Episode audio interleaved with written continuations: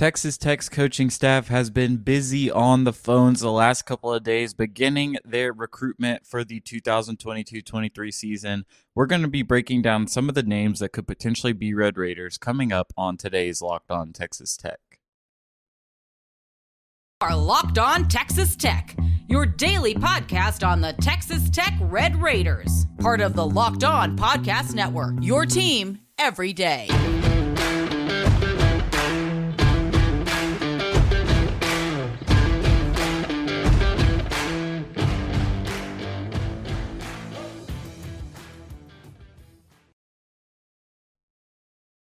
Welcome to Locked On Texas Tech, a member of the Locked On Podcast Network. Thanks for making Locked On Texas Tech your first listen every day. We are free and available on all platforms, including YouTube. Be sure that you subscribe to our channel if you have not already. I'm Ryan Mainville. I cover Texas Tech for the Dallas Morning News, and I'm joined by Emery Lida, a longtime Texas Tech analyst, writer, and podcaster.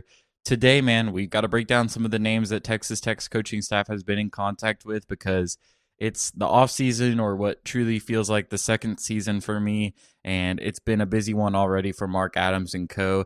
All of that is coming up on today's episode which is brought to you by Bet Online. Bet Online has you covered this season with more props, odds and lines than ever before. Bet Online where the game starts. The guy that is making the rounds in more Texas Tech boards, Twitter sectors, anything, if you follow Texas Tech basketball, you've probably heard the name Fardaws Aimaq over the last couple of days. A forward dash center out of Utah Valley stands at 6'11, um, shattered the Division One rebounding average last year when he averaged 15 rebounds per game. That hasn't been done since 1980. And then this past season, averaged 18.9 points, 13.6 blocks, or 13.6 rebounds. Jesus, that would be insane uh, 1.3 blocks rather. Shot 43% from deep on very low volume, 72% from the free throw line on pretty good volume. I mean, Emery, this is a number, this is a stat sheet full of numbers that looks really, really good. What have you seen on the tape from Aimaq? Well, first off, it's really important to know that Aimaq is a very is a very good rebounder. I mean, you really don't need to look at the tape to realize that. Like anytime someone averages 13 rebounds per game in a season, and it's considered to be maybe a little bit of a down year for him in that sense. It's pretty ridiculous. And the tape would bear that out. I mean, obviously, he gets a lot of his production on the defensive glass, which I do think is a little bit scheme related, but certainly offensive rebounding has a lot of tenacity. But really, I think the bigger focus is what he can do on the offensive side of things. And he's a really good post player. That's the first thing. You're probably not going to find a better post big out there. And I don't think he's quite as good as a finisher as a guy like Bryson Williams per se. But it's one of those things where he is really comfortable making his own offense out of there. And if you want to talk about bigs that have done that in the past, you could think of like a Neemias Queta. I think he's of that similar type of mold in terms of just his ability to get to spots on the post. I don't think he's a particularly great finisher, and I think that's one of the things that maybe limits him a little bit. But certainly, his post feels good. He ta- he's able to take a wide variety of shots from the post he's good at finishing at the rim when it comes to sort of more designed offensive sets. And I feel like he can play in a variety of different roles. Obviously, we saw his pick and pop game develop over the course of last year. If you watch the film, almost all of the attempts that he took were from the top of the key.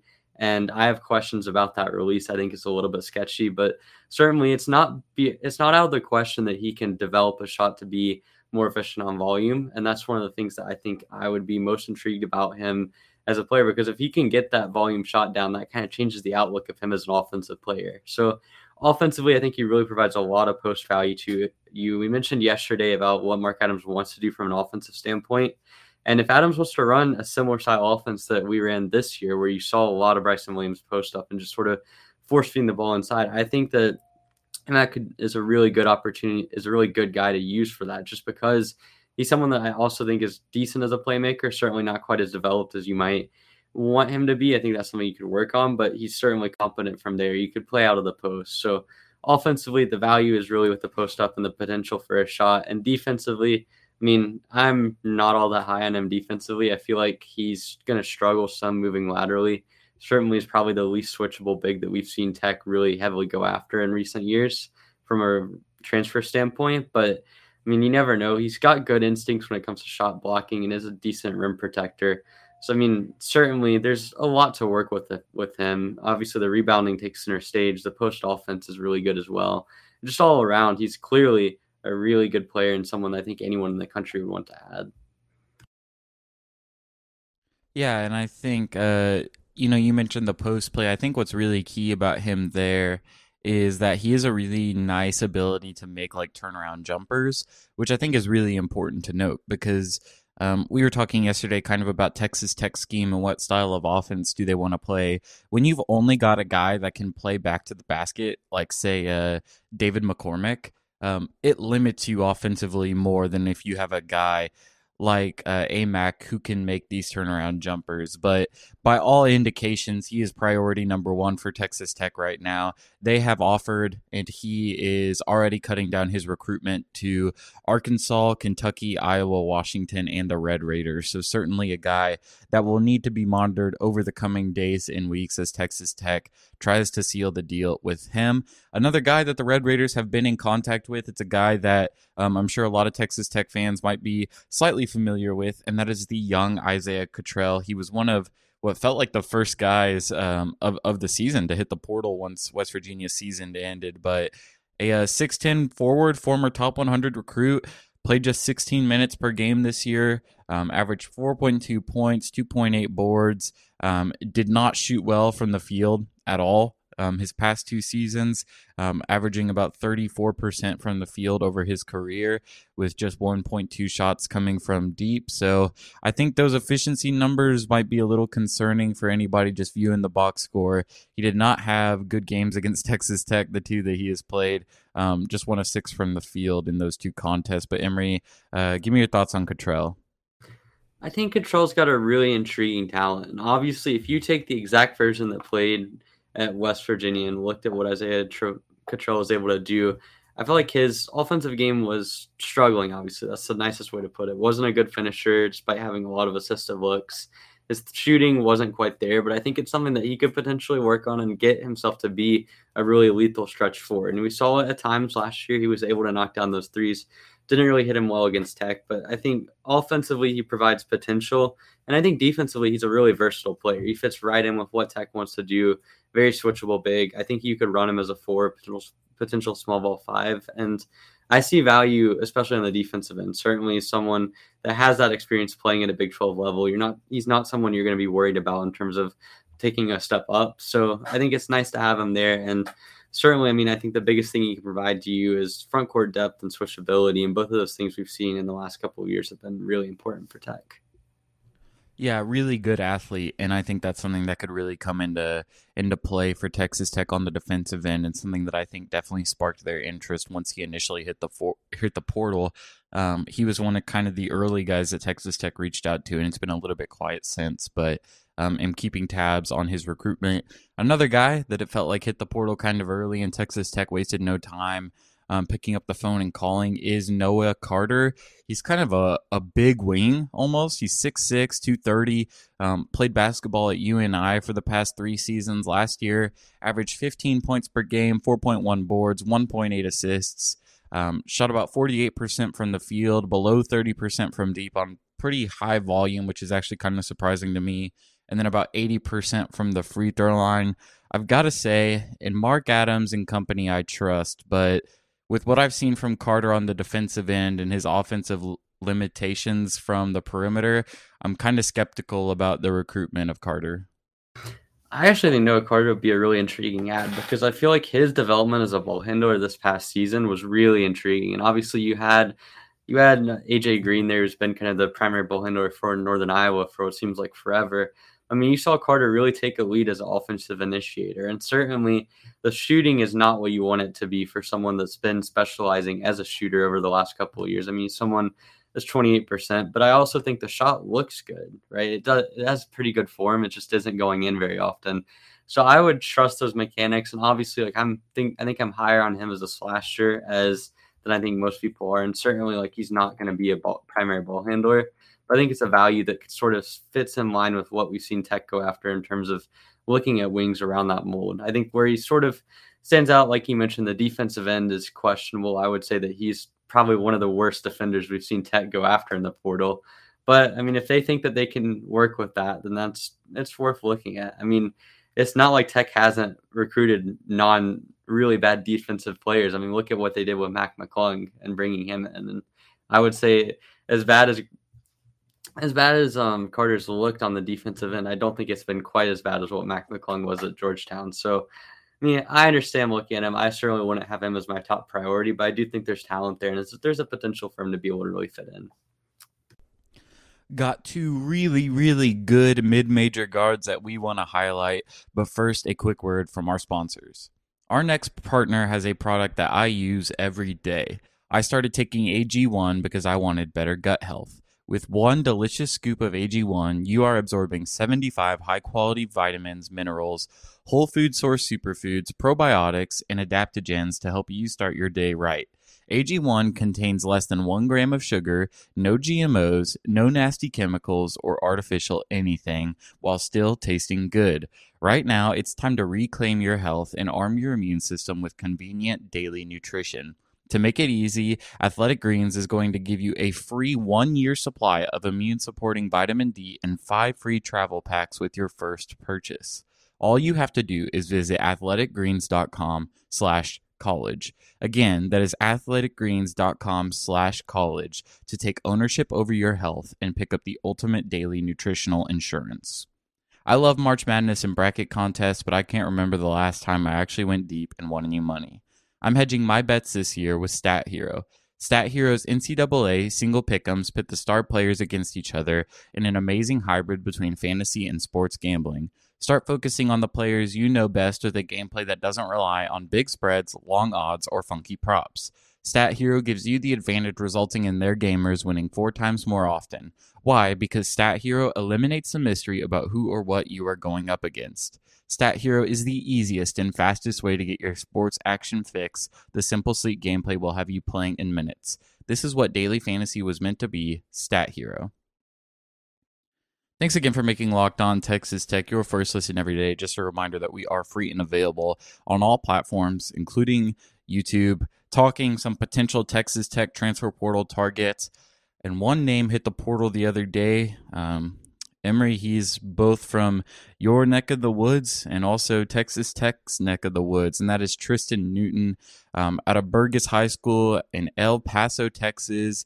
Um, was all AAC player last season and is just a phenomenal guard, man. The numbers that he puts up are really, really intriguing. Averaged 17.7 points per game last year, five assists, one and a half steals, about five boards. Um, shot nearly 50% from the field, 33% from deep, and almost 88% from the free throw line. This is a guy that has a lot of potential. And, you know, I've been talking the last couple of days, probably at a at nauseum about Texas Tech getting a Davion Warren type player. And this feels like a guy that you can be comfortable with both getting his own shot and creating for others. I mean, he's got 3.5 turnovers per game last season, but I definitely think that's something that could improve whenever you put him next to some more talented guys. But man, Newton has got to be at the top of my wish list right now.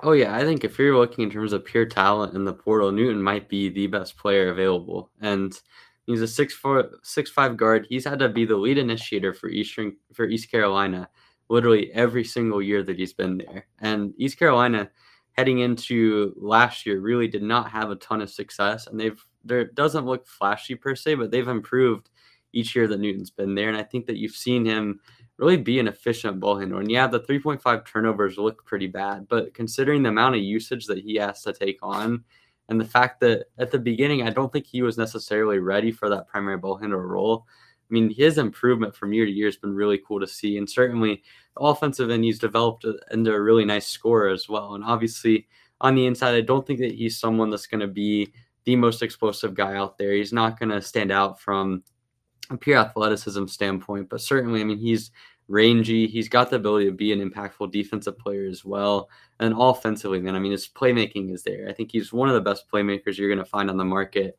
And beyond that, I mean, the scoring, I'm really kind of trusting the shot to continue to develop. I think that's the biggest key for him is if the shot continues to look better and better, if he can get himself to a 36, 37% shooter, and really do so, which I think is possible considering if he transfers to Tech, he'd likely have a little bit less volume than what he had at ECU. I think it's a good fit, and I think that his playmaking is enough value on its own to warrant taking a look at him and offering him. But you add in the versatility that he provides, you add in the fact that he's shown himself to be a really good lead scorer at the Division One level, and at a school like ECU, like it's a still a pretty good conference in the AAC to play against. So like the talent level he's going to be going against isn't going to be that much better. Like I think that it's a really good opportunity, and I mean I'm excited because I mean getting a guy like Newton would be really big, and it's not just about him as a player. It's the fact that, like I mentioned, he came into ECU when they were at a real low point as a program, and he's continued to kind of ride the ship, and we've seen ECU improve over the last couple of years, and I think that that's uh, can't be overstated. Because if you're looking at guys like a Davion Warren that sort of went through a similar thing at Hampton, like I think that this is a really good comparison between the two, and I really like what Newton can do from a role standpoint as well. Yeah, I mean, he's got to be one of your your top guys right now. Just looking at his tape and what the kind of production that he's had over his college career, um, definitely a guy that you think Texas Tech will be recruiting heavily. And as you mentioned, it's a transfer up. I don't think there's any debate about that, but it's not one where you um, lack confidence based on the increase in skill level. Like you're still playing Division One quality um, basketball opponents right now, and so I think there's a lot of confidence in how his game will translate to the Big Twelve.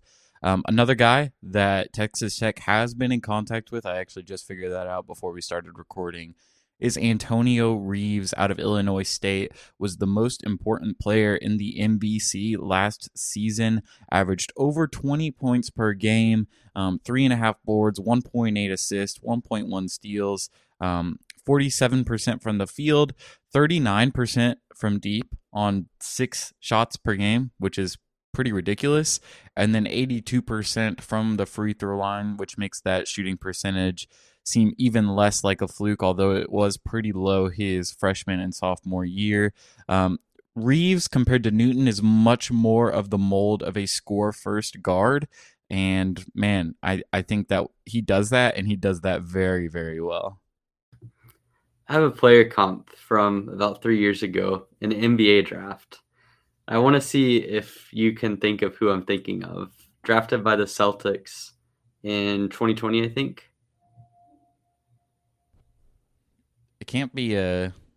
Is it Aaron Nesmith? Yeah, I see a lot as Nesmith in his offensive game, and that he can really be an effective on-ball shooter and kind of creating his own shot. Certainly, I mean, he is not afraid to jack them up, and I think that's one of the things. The first couple years, that shot really wasn't falling down, but certain, but he's going to be someone that's going to be able to find those shots from the perimeter. But he's also got a pretty decent, pretty decent driving game as well, and just in general, his offensive game He's very efficient. He's not really a guy that you're going to be wowed at from, again, from an athleticism standpoint. He's not going to have like a 50, 60 dunk season. He's not going to be an overly explosive, uh, an overly explosive athlete, but he's good at finding his spots.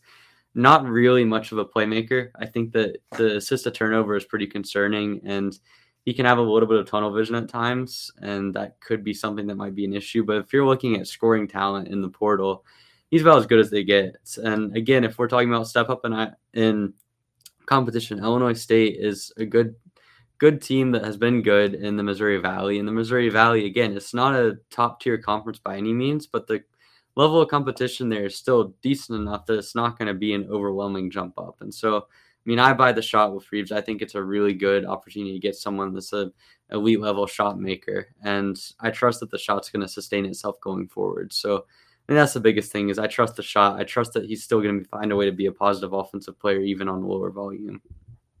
And I think the thing with Nesmith too is that I'm looking at a guy like Reeves, and I even think he's he can do a little bit more um, with the ball in his hands than a guy like Nesmith could, which bodes really really well for his scoring ability. So um, can definitely see Texas Tech getting involved and interested even more there. Um, we've been talking about guys that have been playing at kind of these lower levels, but putting up some pretty crazy numbers. A guy that's been playing in a power conference, but not very much, is Chance Moore, former top 100 recruit. Um, played basketball at Arkansas this year, but it'd be hard to tell. He appeared in just five games on the bench for Eric Musselman. Um, two words for Texas Tech here Corey Williams was his primary recruiter at Arkansas. And so um, if Texas Tech wants to get back involved there, um, you've got to think that will correlate. But he's a six-five guard. Um, he's really a wing. Um, rebounds really well. At least he did in high school. Really physical. I'm not sure specifically about his shot yet. He knocked down one at Arkansas, so not exactly a, a good sample size there. But yeah, I think Texas Tech will at least contact him if uh, if Corey Williams is still on the bench. Yeah, I mean that's a fifty percent three point shooter. I mean, who cares about the volume? I'm taking that. But no, I think if you look at more, I think he's a really talented player. Again, fits with what you're looking for from a wing standpoint. Tough nose, certainly athletic. It's rangy, six five. I think the wingspan, he's at least got a plus wingspan. I don't know exactly what it would be, but you watch it on tape and that sort of sticks out. So I think that he's going to be someone that you could really utilize. And I mean, I'm not sure exactly what Tech will, if Tech will go after him exact or how intense they'll be. And certainly he'll have his range of attractors in the Southeast, but certainly having Corey Williams is a nice nice added bonus on that. So we'll see. I mean, certainly Arkansas had reason to recruit him. He's a top 100 recruit coming out of high school. Didn't get to play much, as you mentioned, but has a lot of talent. And I think he fit in with what Tech looks for in their wings. Yeah, definitely a, a guy to watch, I think. Um, Texas Tech has been in contact with another big ticket name from the East Coast. We're going to talk about him and a couple of other guys, but first, a quick word from Built Bar. This is the time of year that I've pretty much given up on all my New Year's resolutions, but not this year. I'm sticking to my resolution to eat right thanks to Built Bar. It almost feels like it's not a resolution because I actually enjoy eating Built Bar products. They're not just a protein bar, they're a treat. And they're covered in 100% real chocolate. They're low in calorie, high in protein. Replace your candy bars with these, they are better. Go to built.com and scroll down the macros chart, you'll be blown away. They're high in protein, low in calorie, high fiber, low in carb. Go to built.com today to get your hands on some of your own. All right, Emery, before we uh, started recording this afternoon, was on the phone talking to some of my sources where I was told that uh, Texas Tech has been in contact with Sean McNeil, a guy that um, probably Texas Tech fans are a lot more familiar with than Isaiah Cottrell, but also a former West Virginia player, a guy that played JUCO basketball before heading to West Virginia, and um, when he was kind of in that process of transferring to the Division One level, um, there was a certain guy that was really, really interested in recruiting him and getting him to play basketball and that was Mark Adams. And so now McNeil is back available. He has scored 15 points against Texas Tech. Um, I think you're looking at a guy that has proven that he can shoot the ball at a high clip and can score. And it's just really hard to look at a guy like McNeil and think that you would be willing to turn him down. But Texas Tech has has been in contact with McNeil, and it seems like Mark Adams is interested in making yet another push. Anyone that wants to have a little bit of fun on the day that they're happen to be watching this episode or listening to it wherever you get your podcast, go take a look at Sean McNeil's JUCO highlights. It is going to be one of the best watches you're ever going to find because he is he was a ridiculous scorer back then, and Mark Adams obviously wanted a piece of that. Unfortunately, didn't work out. McNeil ended up going to West Virginia, but I mean, you're talking about a guy that is one of the best shooters that's going to be out on the market. The percentages don't really bear it out. Obviously, it's 37% this year, but it's worth noting that the degree of difficulty because of how bad West Virginia was at spacing the floor meant that McNeil did not get as many open looks as I think he a player of his caliber would be getting at a school like Tech and a team that has a lot of spacing or a lot of ball handling ability around him. And outside of Taz Sherman and McNeil, there really wasn't much at West Virginia. So I think McNeil's natural shot making ability is really impressive, and certainly we've seen that against Tech. Obviously, had the game when Sherman was out last year in Lubbock, where he went off and was really the key in their victory over them in 2021. But I mean, McNeil's a talented offensive player. I don't think that's ever going to be the question.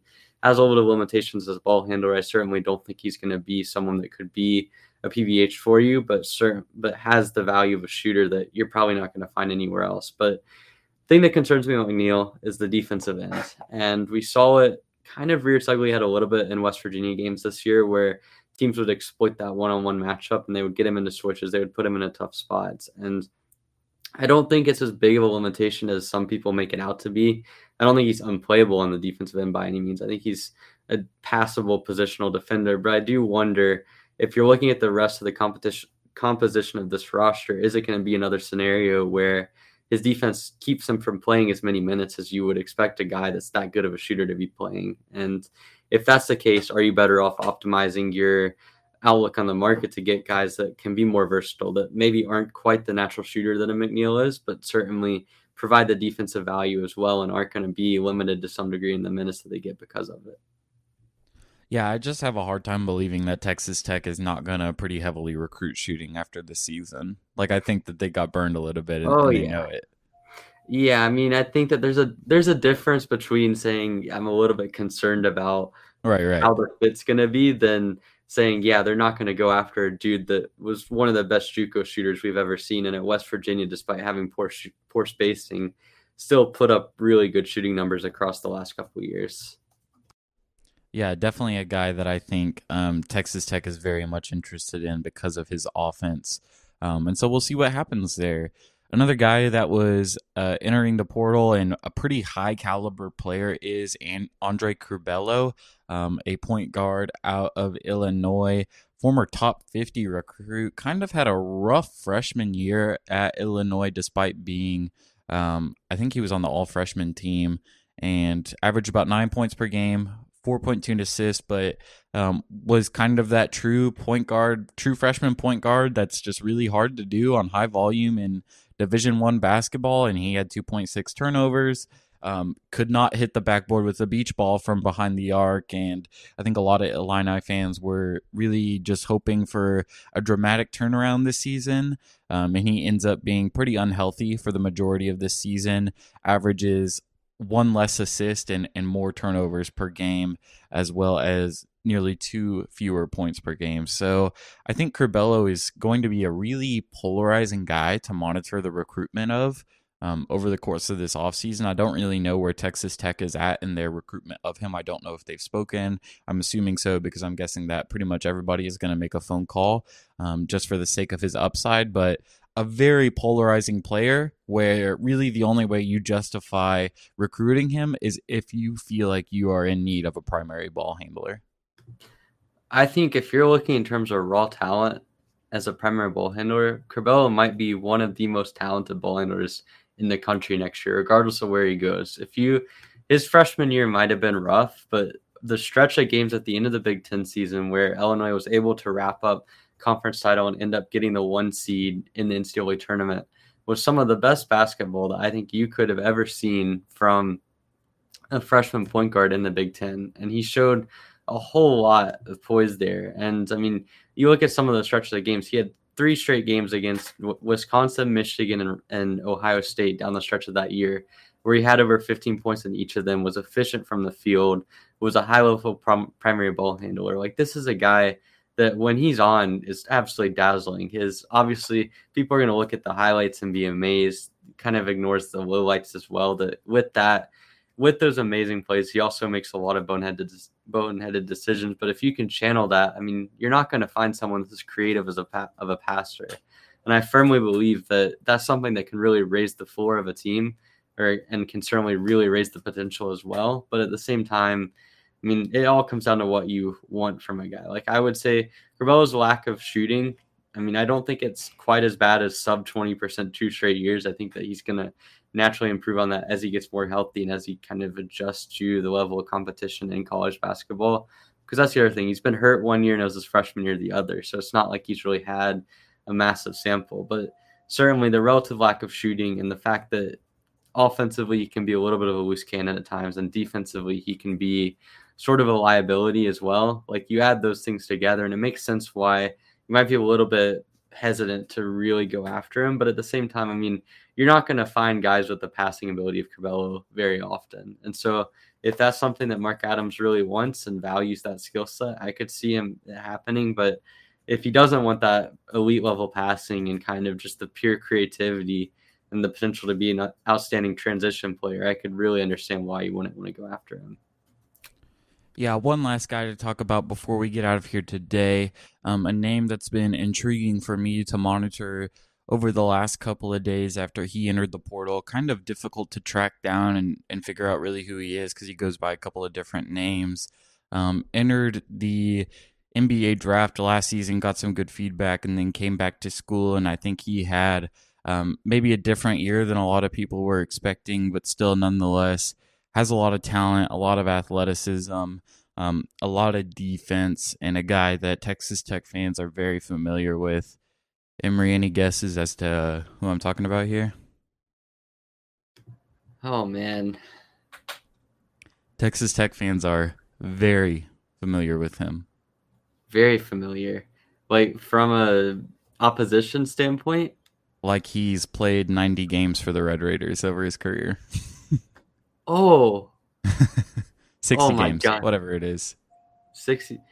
Are you talking about a certain TJ Shannon? I am talking about a certain TJ Shannon. Um, yeah, I I don't know how much is fair or well sourced to say uh, uh, live and unedited, but um, a guy that hit the portal at I think a time that was unexpected and has um, publicly said that a return to Texas Tech is possible. And while that seemed very unlikely a week ago, um, let's just say it's it's changed, and I think that um, it's more likely now than it was a couple of days ago. That that's all I feel comfortable saying at this point. But uh, yeah, how what what do you think about the possibility of TJ Shannon being in the the Scarlet and Black for another year? I'll say that for a player that uh, announced that he was intending to transfer before he got on the plane to go back to Lubbock, he would certainly say that there's been a lot of PR effort on both sides to uh, support Texas Tech and support TJ Shannon going both ways. I don't think that would happen if that bridge was completely burned and there was no interest on either side of coming back. And certainly, I mean, fans have been up in arms off out over what happened. And I don't think it's fair to publicly take one stance on it or another. But I do think that it's clear that the last few days we've seen sort of a shift in direction what was once seen as like almost a foregone conclusion, and the only reason he'd be making these tweets was to be like soothing over the fan base. I think there's genuine, genuinely a possibility he comes back. I think that we've seen that, and I mean, I'm all for it. I think Terrence Shannon is one of the most popular. Wow, one of the most one, more, one of the most talented players you're going to find on the market. That bears out based off of who's been offering him. It's clear as day to any Texas Tech fan that's watched 90 games worth of his tape. So for him to be out there and open to coming back, I think you have to pull the trigger if at all possible and just try to see if that happens. But I mean, at the end of the day, it's all based off of what the staff wants, what TJ wants, and kind of a combination of both. So we'll see. Certainly seems more likely now, but it's it's all up in the air, man. I would never have expected to have this discussion five days ago.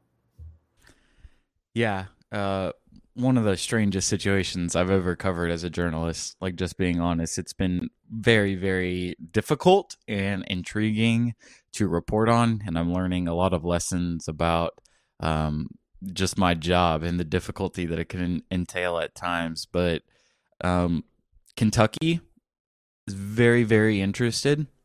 Um, you got to think Illinois is uh, also up there. And then you've got Texas Tech so, yeah, three pretty high caliber schools in the mix here. Um, and I just know that regardless of what happens over these next couple of days, we're going to be recording a podcast talking about the results of this. And I'm going to be very surprised either way. Uh, at this point, I'm not going to be surprised with anything, but I think that in itself might lead to some surprise because it wouldn't surprise me if he just pulled a 180 and declared for the NBA draft and just left it at that. Like I don't think there's any there's no move that looks like the consensus here. Like you could say yeah, he could go to Illinois, but that'd be a complete just flip from everything he's done the last few years. And this is Illinois is a program that has had kind of mixed a mixed bag when it comes to high level talent, high level recruits, and you have to think that might play into it. Obviously, you go to Kentucky, there's the talent draw there. There's the fact that Kentucky looks like they're building a stacked roster for next year. But it's unknown. You don't know what TJ wants. You know, could be he wants to be the main guy. At which point, going to Kentucky really doesn't make a lot of sense. Could come back to Texas Tech after, a week after supposedly the bur- the bridge was burned and things were looking all down according to pretty much everyone, and there was like a five percent chance of him returning, and somehow that might be the most likely option at this point. So there's a million different things that can happen. I'm not going to be surprised regardless. I think it's at this point this is one like you mentioned, it's one of the most bizarre situations I've ever seen, and we'll see. We'll see what other twists are still yet to come in the college career TJ Shannon.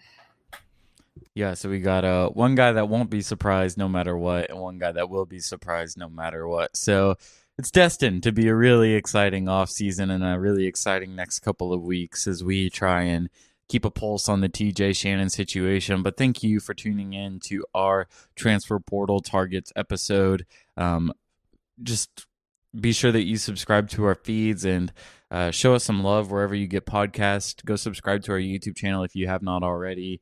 Um, and then you can keep up with us on Twitter. You can follow me at RMainvilleLBK. You can follow Emery at Eraser41. And you can follow the official Locked On Texas Tech Twitter page at Locked On TTU to get notified every time we upload a new episode. But until then, thanks for making Locked On Texas Tech your first listen every day.